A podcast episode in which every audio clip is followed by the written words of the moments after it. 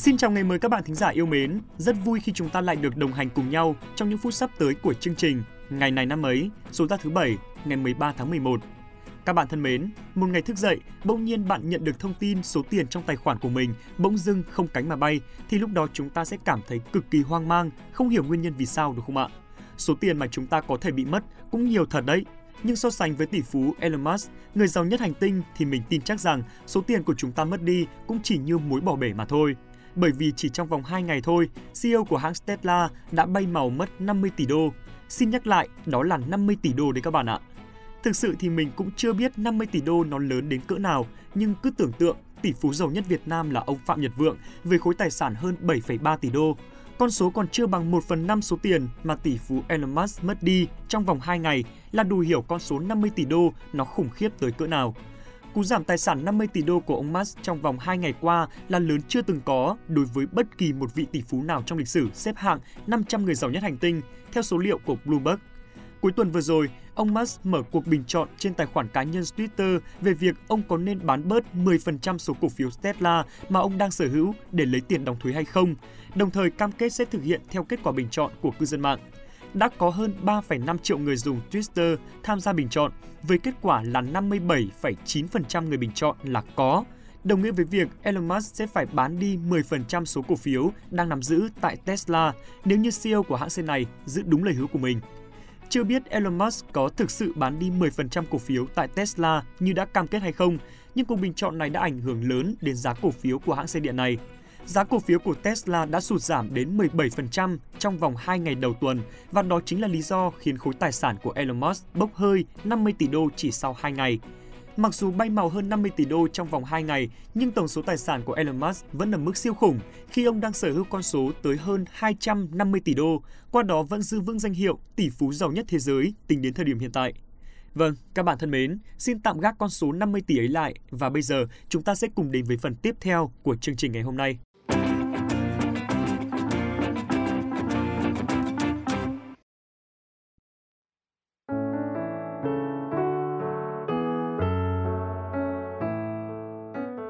Các bạn thính giả thân mến, hôm nay là thứ Bảy, ngày 13 tháng 11, là ngày thứ 317 trong năm. Một tuần làm việc trôi qua thật nhanh, xin được chúc cho các bạn sẽ có một cuối tuần thật trọn vẹn và thư giãn bên cạnh những người thân yêu của mình. Cùng với đó cũng xin được chúc cho các bạn thính giả có sinh nhật trong ngày hôm nay sẽ tận hưởng một ngày đặc biệt này theo cách riêng của mình. Các bạn ạ, sự khác biệt duy nhất của một ngày tốt đẹp và một ngày tồi tệ nằm ở chính thái độ của bạn. Ngày nào cũng là ngày đặc biệt nếu như các bạn có những suy nghĩ đặc biệt Vậy nên, hãy luôn giữ một thái độ tích cực để cho mỗi ngày trôi qua đều là một ngày đáng nhớ các bạn nhé. Chúc các bạn một ngày tuyệt vời.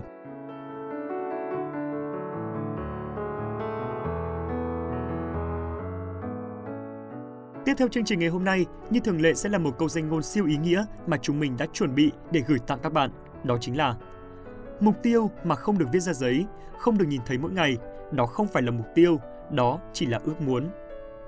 Các bạn thân mến, chắc hẳn ai trong mỗi chúng ta đều có những mục tiêu của riêng mình và khi đã có mục tiêu, có kế hoạch thì đừng bao giờ giữ nó trong đầu mà hãy viết nó ra. Bởi vì sao? Bởi vì khi ta viết ra mục tiêu thì lúc ấy trí óc của ta sẽ tin rằng ta hoàn toàn có thể chạm được vào ước mơ của mình.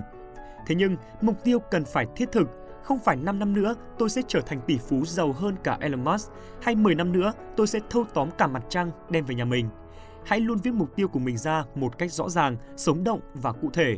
Càng cụ thể đến đâu, ta càng dễ hình dung và dễ khi nhớ đến đấy. Khi mục tiêu rõ ràng, kế hoạch và quá trình sẽ tự động xuất hiện. Giống như khi ta đặt mục tiêu phải thi được trình độ tiếng Anh TOEIC hay là IELTS chẳng hạn.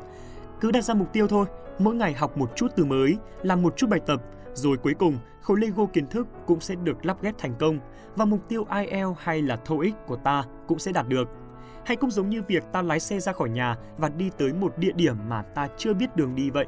Có kế hoạch đi tới địa điểm đó, rồi bằng cách tra Google Maps, hỏi người đi đường, dù có nhanh hay chậm, cuối cùng thì ta cũng sẽ đến nơi mà mình muốn đến.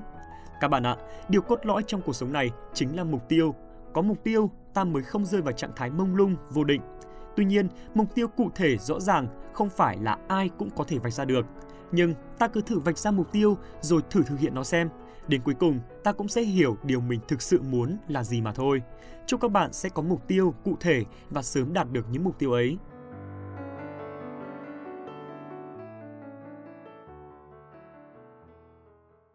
Đến với phần cuối của chương trình ngày hôm nay, xin mời các bạn hãy cùng gặp lại hai MC vô cùng thông thái của chúng mình để cùng hai bạn ấy quay ngược thời gian về quá khứ, tìm hiểu xem ngày này của nhiều năm về trước có những sự kiện gì nổi bật nhé.